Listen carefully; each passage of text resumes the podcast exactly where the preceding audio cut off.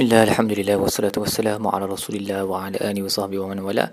InsyaAllah dalam episod kali ini kita akan membincangkan tadabur bagi muka surat 284 Surah Al-Isra ayat uh, 18 hingga ayat 27 Baik, ayat pertama muka surat ini dan ayat kedua Allah bercerita tentang um, fokus orang di dunia ini yang berbeza ada orang yang fokusnya kepada hari kiamat. Allah berkata makan um, di dunia ni makan yuridul ajila ajalna lahu fiha ma nasha. Liman nuridu thumma ja'alna lahu jahannam yaslaha mazmuma madhura.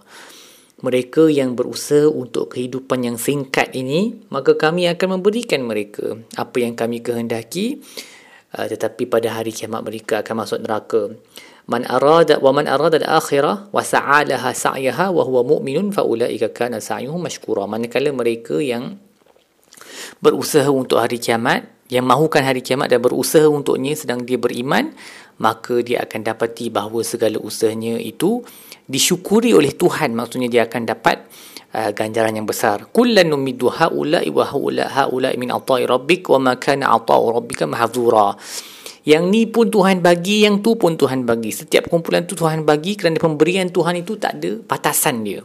Tetapi dia akan dapat berdasarkan dia punya niat itulah. Dan uh, menurut Ibn Ashur ayat uh, 19 di mana Allah berkata wa man arada al-akhirata wa sa'alaha sa'yaha wa huwa mu'minun mereka yang mahukan akhirat dan berusaha dengan usaha yang sepatutnya uh, ayat ni menunjukkan bahawa mahukan akhirat sahaja tak cukup. Dia kena disekalikan dengan usaha. Kerana clearly Allah sebut dalam ayat ni kena ada usaha sekali. So kalau ada orang kata oh aku memang inginkan akhirat tapi dia tak buat pun apa-apa usaha yang menunjukkan um, yang membuktikan uh, bahawa keinginannya adalah terhadap akhirat maka ini hanyalah wishful thinking. Okay? Dia hanyalah uh, sembang sahaja um, kerana apa-apa yang kita kalau betul-betul kita niat untuk sesuatu tak kisahlah apa-apa di dunia ni ke akhirat. We must put in effort kan untuk membuktikan yang kita betul-betul mahukan perkara itu. Contohnya orang yang kata oh aku nak dapat Uh, student lah contohnya student kata aku nak dapat 7A dalam peperiksaan. Tapi dia tak buat pun. Dia beringin dia teringin je. Tapi dia tak buat apa-apa usaha untuk ke arah tersebut maka keinginan itu hanya wishful thinking dia tak akan dapat lah for sure 7A itu sama dengan orang yang kata oh, aku inginkan akhirat. Tapi dia tak buat usaha yang sepatutnya. Sebab Allah sebut wasa'alaha sa'yaha dan dia berusaha dengan usahanya. Barulah dia akan dapat. Jadi tak cukup untuk mahukan kiamat sahaja kita perlu um, letakkan usaha yang yang setimpal supaya kita berjaya di akhirat. Kemudian kita masuk ke dalam siri ayat uh, yang menerangkan perkara-perkara yang Uh, diperintahkan oleh Allah so di dalam muka surat ini separuh daripada muka surat ini dan keseluruhan daripada muka surat seterusnya ada perintah-perintah yang sepatutnya kita ikut sebagai orang beriman. Yang pertama sekali wa qadara rabbuka alla ta'budu illa iyyah. Janganlah kamu uh, sembah Tuhan selain daripada Allah okey? Dan kemudian Allah berkata wa bil walidaini ihsana. Dan berlakulah ihsan kepada mak bapak kamu.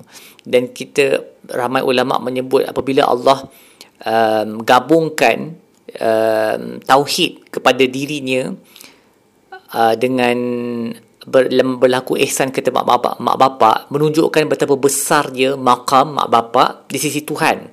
Sehingga kan dosa mensyirikkan Tuhan ni um, of course dia yang paling besar sekali tapi dosa dosa uh, derhaka kepada mak bapak dia bawah sedikit sahaja daripada dosa syirik kepada Tuhan sebab tu dia disekalikan di dalam satu frasa sembahlah Tuhan uh, janganlah sembah selain daripada Allah dan berlakulah ihsan kepada mak bapak jadi dosa kepada uh, berdosa kepada ibu bapa berderhaka kepada ibu bapa adalah dosa yang sangat-sangat besar yang walaupun dia tak setaraf dengan dosa syirik tapi dia dalam kategori samalah basically dosa yang amat besar.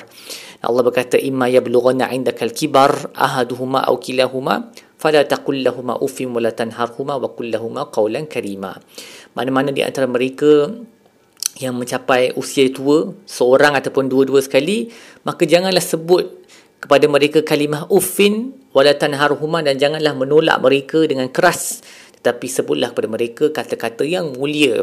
Dan Ibnu Juzai berkata dikhususkan waktu tua di dalam ayat ni apabila mak bapak dah tua uh, sebab waktu tua lah mereka paling berhajat kepada um, ihsan uh, ataupun bantuan untuk hak-hak mereka itu dipenuhi kerana pada pada masa itu mereka sudah jadi lemah.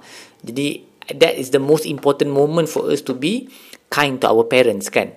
Um, dan kalimah ufin ni dia dia bukan dah kalimah ufin tu kita kena sebut uf sebab dia bergantung kepada culture kan para ulama berkata dia merujuk, dia merujuk kepada serendah-rendah kalimah yang keluar daripada mulut yang menunjukkan um, yang menzahirkan um, our annoyance. Okay, bila kita marah ke, kita tak puas hati dengan parent dan keluar apa-apa kalimah dari mulut kita untuk menunjukkan yang kita tak puas hati tu, itu sudah dianggap sebagai uff. Ha, jadi itu dilarang oleh Allah. Apatah lagi kalimah yang lebih dahsyat. Ha, dan apa beza uff dengan tanhar tu? Janganlah kamu sebut uffin dan janganlah kamu tanhar huma. Uffin tu adalah kalimah yang kita sebut apabila kita marah. Uh, kita annoyed. Uh, mungkin mereka buat sesuatu. Mungkin bila dah tua contohnya bila parents uh, dah tak boleh kontrol kencing. Uh, buang air besar, buang air kecil contohnya. Ataupun mereka jadi sangat apa uh, tak stabil. Mereka jatuh, pecahkan pinggan atau something like that. Dan kita marah kan. Kita pun uh, kita menzahirkan kita punya kemarahan tu. Okay? Ataupun kita punya uh, annoyance tu kita zahirkan dalam even dengan sekecil-kecil kata yang keluar daripada mulut pun. Tetapi tanhar huma ni pula adalah kita menolak um, apa yang mereka uh, suruh kita buat ataupun uh, pandangan mereka terhadap kita whatever they are asking us to do kita tolak. Itu tanhar tu beza dua tu. Satu adalah um, sebab we are annoyed dan kita keluarkan kalimah yang sekecil-kecil kalimah untuk menzahirkan annoyance tu marah tu yang kedua adalah kita tak terima kata-kata mereka. Kita lawan balik. Ha, itu yang tanhar huma tu. So dua-dua ni dilarang.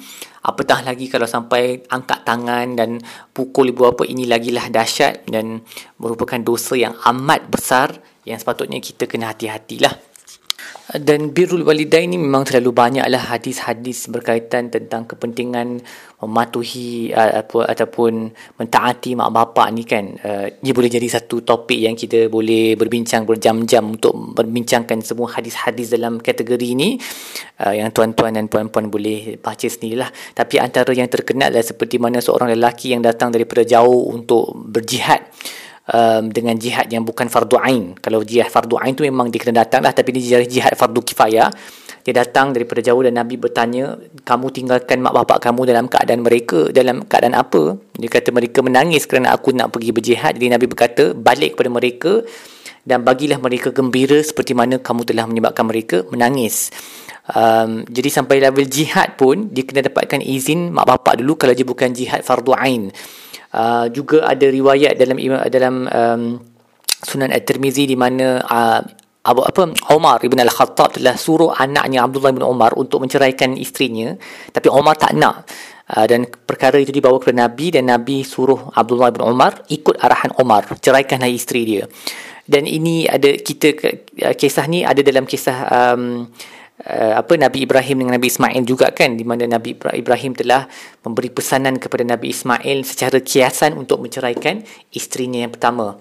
Jadi ceritanya dia sampai level kalau mak bapak kita suruh kita ceraikan isteri, kita patut ceraikan. Tapi of course kena tengoklah mak bapak tu jenis yang macam mana. Kalau dalam kes Umar ibn Al-Khattab, Nabi Ibrahim, mereka ni orang yang sangat tinggi uh, apa um, ketaatan mereka kepada Allah. Jadi bila mereka suruh cerai tu dia mesti ada sebab yang munasabah.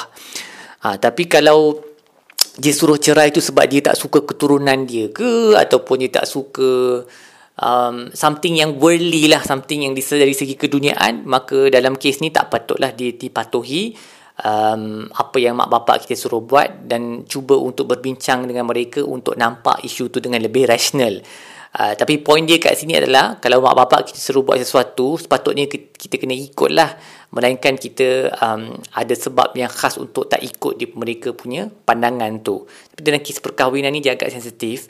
Uh, jadi sepatutnya uh, mak bapak kena cuba faham. Anak-anak pun cuba fahamkan mak bapak dan mak bapak tak bolehlah uh, saja-saja tak suka kepada bakal isteri hanya kerana mereka bukan daripada suku kaum yang sama ke? Ataupun bukan orang yang kaya ke? These are not valid reasons lah. Tapi kalau ada sesuatu yang mak bapak nampak pada wanita ni yang mungkin dia kata tak sesuai dengan anak aku ke? Sebab dia lebih kenal anak dia kan? Ataupun dia nampak sesuatu yang mungkin anak dia tak nampak tapi mak bapak mak bapak dia nampak yang perempuan ni ada some kind of uh, apa um, behavior yang tak elok. Ataupun sebaliknya lelaki then sepatutnya kita kena ikut dan cuba fahamkan lah fahami bab apa kenapa mak bapak kita kata macam tu. Dan kalau perlu cerai dan cerailah. Ataupun kalau mak bapak kita kata kalau boleh jangan kahwin perempuan ni dan kita pilihlah orang yang yang lain. Dan kemudian Allah berkata waqfid lahuma janaha dhulli minar rahmah. Uh, turunkanlah sayap uh, sayap um, rahmat ke atas mereka Uh, dan bacalah doa ini. So doa ini sepatutnya kita semua orang Islam semua kena hafal lah. Sebab ini memang perintah daripada Allah untuk baca doa ni. Inilah doa untuk mak bapak. Wa kul, sebutlah. Rabbirhamhuma kama rabbayani saghira. Ya Allah, jagalah, uh, rahmatilah mereka seperti mana mereka telah mentarbiah aku ketika aku kecil. Um, dan Imam As-Sa'adi berkata boleh difahami daripada ayat ini bahawa apabila apabila bertambahnya tarbiyah semakin banyak tarbiyah yang kita terima daripada mak bapak kita um, ataupun siapa-siapa orang lain semakin besar hak mereka ke atas kita. Okey? Um, dan begitu juga uh, kiranya dia tak terpakai ke atas um, dan ini terpakai juga kepada orang selain mak bapak lah uh, semakin uh, se- apabila ada mana-mana manusia yang menterba- menterbiah kita maka mereka pun ada hak ke atas kita lah. Of course yang paling tinggi adalah mak bapak lah sebab mereka adalah pentarbiah paling awal. Dan ayat ini juga memberi indikasi kepada mak bapak untuk mentarbiah anak-anak. Itu kerja mak bapak. Walaupun dia perintah tu kepada anak tetapi secara tersiratnya perintahnya juga kepada mak bapak untuk mentarbiah anak-anak dengan baik bukan pukul anak dengan ciri parenting yang authoritarian ataupun uh, membiarkan anak terabai begitu sahaja dengan passive parenting. Dia kena ada tarbiyah anak dia. Itu fungsi mak bapak mentarbiyah anak. Sebab di zaman globalisasi, globalisasi ni dengan semua orang nak capai uh, maaf di zaman apa um, kerjaya ni di mana dua-dua mak bapak Uh, berusaha untuk mencapai ketinggian dalam pekerjaan mereka uh, bagi mereka asalkan anak mereka ada ada makanan yang cukup dekat rumah uh, okeylah cukup. Tapi sebenarnya ini ini bukan tarbiyah kan? Tarbiyah adalah membesarkan anak mengajar mereka nilai-nilai murni membangunkan mereka dalam keadaan apa persekitaran yang Islam mengajar mereka tentang Tuhan. Itu tarbiyah dan itu susah sebenarnya. Sebab tu dia sukar untuk uh, kalau dua-dua mak bapak bekerja um, dia sukar untuk anak tu ditarbiah of course ramai mak bapak uh, terpaksa bekerja dua-dua sekali kerana keadaan ekonomi yang tak teruk. Tetapi bagi mak bapak yang ada option untuk tak kerja kerana pendapatan bapa sudah pun cukup. Sepatutnya ada seorang parent yang kena duduk kat rumah lah. Selalunya ibu untuk kerja tarbiyah ni sebab dia bukan kerja yang kecil. Uh, dan ia adalah kewajipan mak bapak untuk mentarbiah anak-anak yang kita boleh faham secara tersirat daripada ayat ini. Tak guna kalau um, mak bapak dua-dua keluar dan berkhidmat kepada masyarakat secara besar-besaran tetapi anak sendiri di rumah uh, terabai tarbiah mereka. Uh, itu sebab bila kita berdiri di hadapan Tuhan nanti, yang Tuhan akan tanya adalah tarbiah anak-anak kita the first of all. Tak kisahlah kita dah selamatkan seluruh dunia sekalipun, tapi anak-anak kita terbiar, that is our responsibility. Itu tanggungjawab paling utama kita maka kita gagal dalam perkara tersebut yang lain semua tak ambil kira dah jadi uh, khidmat masyarakat kita nak apa contribute to society tu bagus tapi jangan sampai tarbiyah yang paling aula iaitu anak-anak sendiri itu terbiar. Itu yang paling penting sekali. Uh, dan ia juga menunjukkan bahawa mereka yang terlibat dalam tarbiyah anak-anak seperti yang saya sebut tadi guru-guru especially uh, early childhood education kan guru-guru yang dalam pendidikan awal mereka juga mempunyai pahala yang sangat besar lah kerana terlibat dalam tarbiyah. Dan anak-anak murid mereka uh, sepatutnya kena ingatlah jasa guru-guru pendidikan awal tu tapi selalunya mereka tak ingat kan sebab dia still too young untuk remember anything. Tapi even if even if the children when they grow up they don't remember walaupun yang murid-murid ni bila dah dewasa tak ingat tapi pahala tu tetap dapatlah kepada guru-guru pendidikan awal. Of course guru di semua peringkat sampai ke universiti pun Uh, terlibat dalam tarbiyah. Hatta mungkin orang yang tak tahu perkara-perkara yang asal dalam agama dia hanya start berjinak-jinak dalam agama ketika dia dewasa maka orang yang tolong dia pun dikira orang yang mentarbiahkan dia. Um, tetapi selalunya lah guru-guru pendidikan awal yang akan dapat portion yang paling besar bahagian ni selepas mak bapak kan. Uh, jadi kerja tarbiyah tu kita semualah kena buat dan kalau kita menerima tarbiyah daripada seorang maka orang tu ada hak ke atas kita um, yang commensurate yang setimpal dengan tarbiyah yang telah diberikan. Maka doakanlah untuk mereka juga seperti mana kita mendoakan untuk mak bapak. Dan Allah sebut tarbiyah ni Allah suruh kita sebut benda tu dalam doa kama rabbayani saghira. Ketika, mereka mentarbiah kami ketika kami kecil ni uh, dia untuk mengingatkan kita bahawa proses tarbiyah tu bukan senang lah basically. Jadi bila kita sebut tarbiyah tu, kita akan ingat bila kita kecil, betapa susahnya mak bapak nak besarkan kita kan dengan segala kerenahnya. Setiap level tu, bila kecil-kecil dia mungkin secara fizikal tak mampu buat apa-apa. Lepas tu bila dia dah remaja sikit, ah dia start lah dia punya emosi dia yang tak terkawal. Jadi every stage tu dia ada kesusahan yang mak bapak terpaksa bersabar um, apa menanganinya menghadapinya demi membesarkan anak-anak dengan cara yang baik. Jadi bila kita sebut kama rabbayani saghira bila mereka membesarkan aku ketika aku kecil uh, dia ingatkan kita kepada kesusahan-kesusahan yang mak bapak telah lalui. Dan dengan itu um, simpati ataupun compassion akan yang lebih banyak akan terhadir dalam jiwa Uh, kemudian Allah sebut rabbukum a'lamu bima fi nufusikum in takunu salihin fa innahu kana lil awabin ghafura. Uh, ada para ulama yang berkata ayat ini berkaitan mana-mana orang yang mungkin ada berlaku Uh, dia ter dia ter tergelincir lah kata-kata dia mungkin katakan dan dia tersebut satu benda yang dia tak niat pun untuk derhaka kepada mak bapak. Tapi mungkin dalam keadaan emosi tak terkawal dia tersebut benda tu. Sebab tak ada orang yang sempurna boleh kawal anger all the time kan? Jadi Allah kata Allah tahu apa yang dalam diri kamu tu. Kalau kamu memang orang yang soleh dan sentiasa berbuat baik kepada mak bapak maka fa innahu kana lil awabin ghafura. Tuhan tu maha mengampun kepada mereka yang awabin yang sentiasa berpaling kepada dalam taub, taub, uh, uh, taubat kepadanya. Maksudnya we we these slip ups can happen lah. Benda-benda yang mana kita terkasar bahasa kadang-kadang tu asalkan kita bergegas uh, kembali kepada Allah dan kita terus melakukan kebaikan kepada mak bapak maka Allah tu maha mengampun maha mengasihani. Juga ayat ni uh, menekankan keikhlasan lah. Sebab Allah tahu Allah kata Allah tahu apa yang dalam diri kamu. Ada orang yang buat baik kepada mak bapak sebab riak ke uh, ataupun uh, niat dia tak ikhlas untuk apa-apa tujuan Allah tahu semua tu maka dia tak akan diberikan ganjaran. Jadi ikhlaskan niat kerana mengikut arahan Allah. Uh, dan juga ketahuilah bahawa kalau kita kadang-kadang tersilap terkasar bahasa Uh, maka bergegaslah bertaubat kepada Allah dan Allah akan terima asalkan kita berterusan melakukan kebaikan kepada mak bapak. Dan selepas itu Allah menyebut pula orang yang um, kemudian apa the, the next category of people uh, yang yang layak menerima bantuan daripada kita iaitu ahli keluarga lah. Wa atitul qurba haqqahu wal miskin wa binis sabil wa binas sabil wa la tubazir tabzira.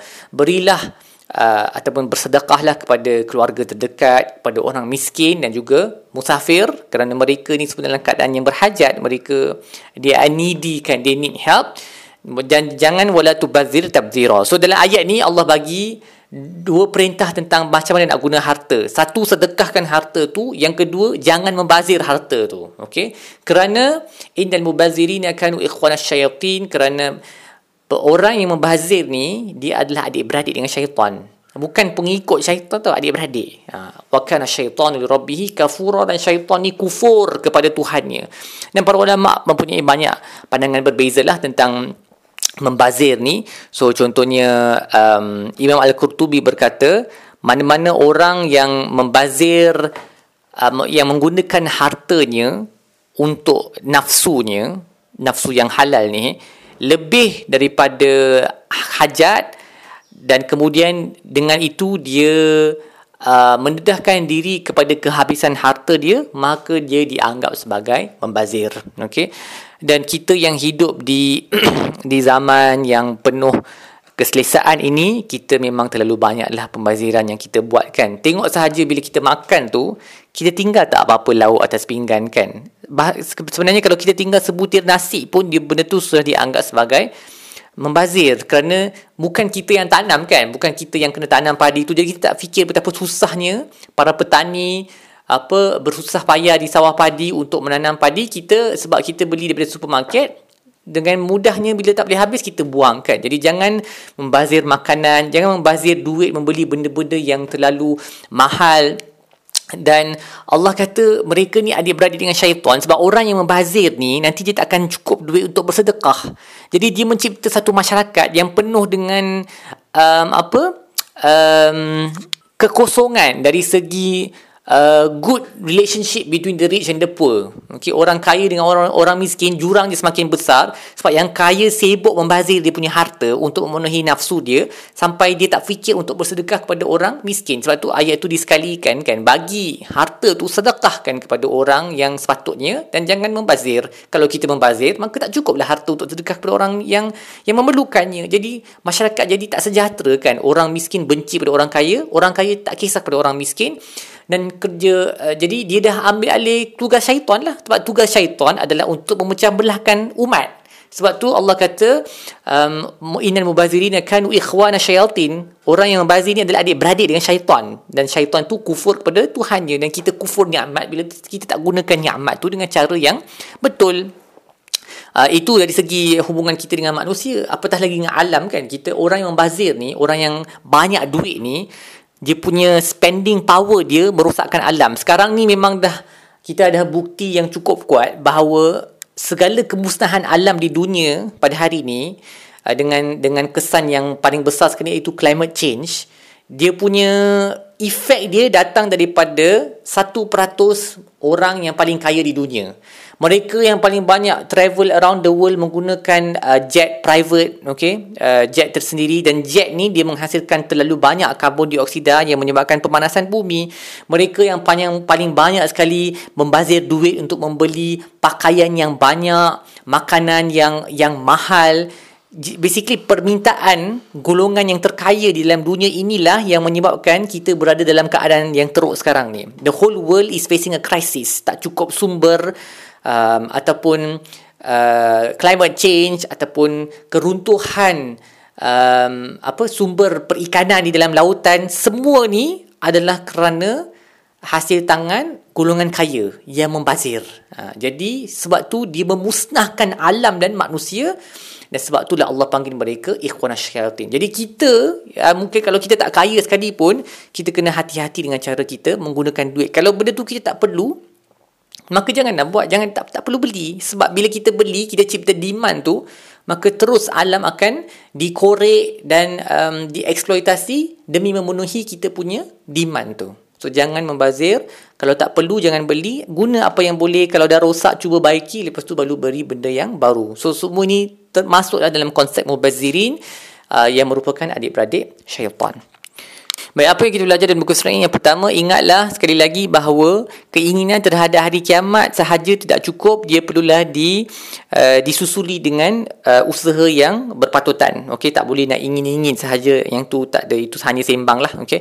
Seterusnya, ingatlah bahawa Allah memberikan kurniaannya um, kepada sesiapa yang dia sayang dan kepada dia yang tak sayang. Dan pemberiannya itu dia selalunya dalam tiga kategori. Sama ada dia untuk memuliakan orang tersebut ataupun untuk menguji orang tersebut ataupun untuk memberi uh, meletakkan seseorang itu dalam istidraj. Iaitu dia semakin banyak dosa dia buat semakin banyak harta dia dapat supaya dia tak bertaubat sampai Allah azab dengan azab yang teruk. Waliyazbillah juga ingatlah bahawa kita uh, akan dihisap untuk harta kita setiap sen tu kita guna untuk apa? Allah akan tanya. Jadi berhati-hatilah dalam kita punya cara perbelanjaan. Um, dan hubunglah silaturahim di antara ahli keluarga dengan menziarahi mereka uh, menyebut kata-kata yang baik kepada mereka memberi mereka sedekah terutamanya kalau mereka yang uh, mereka dalam kategori orang yang memerlukan dan akhir sekali berbuat baiklah kepada mak bapak khususnya kalau mereka sudah tua. Nabi SAW berkata rugilah orang yang kalau dia ada mak bapak sehingga ke umur tua tapi dia tak berjaya masuk syurga. Rugi sebab mak bapak ni adalah pintu syurga yang paling besar dan paling mudah untuk masuk. Kalau mak bapak kita dah tua dan kita ada peluang untuk Uh, berkhidmat kepada mereka tapi kita tak buat maka ini adalah manusia yang amat rugi jadi berusahalah untuk berkhidmat kepada mak bapak belilah untuk mereka hadiah contohnya ataupun sebutlah dengan mereka dengan uh, bercakaplah dengan mereka dengan kata-kata yang baik demi kesejahteraan di dunia dan di akhirat Baik, setakat itu saja tadabbur kita bagi muka surat ini. InsyaAllah kita akan sambung dengan episod-episod yang lain. Sallallahu ala sayyidina Muhammad wa ala alihi wa sallam.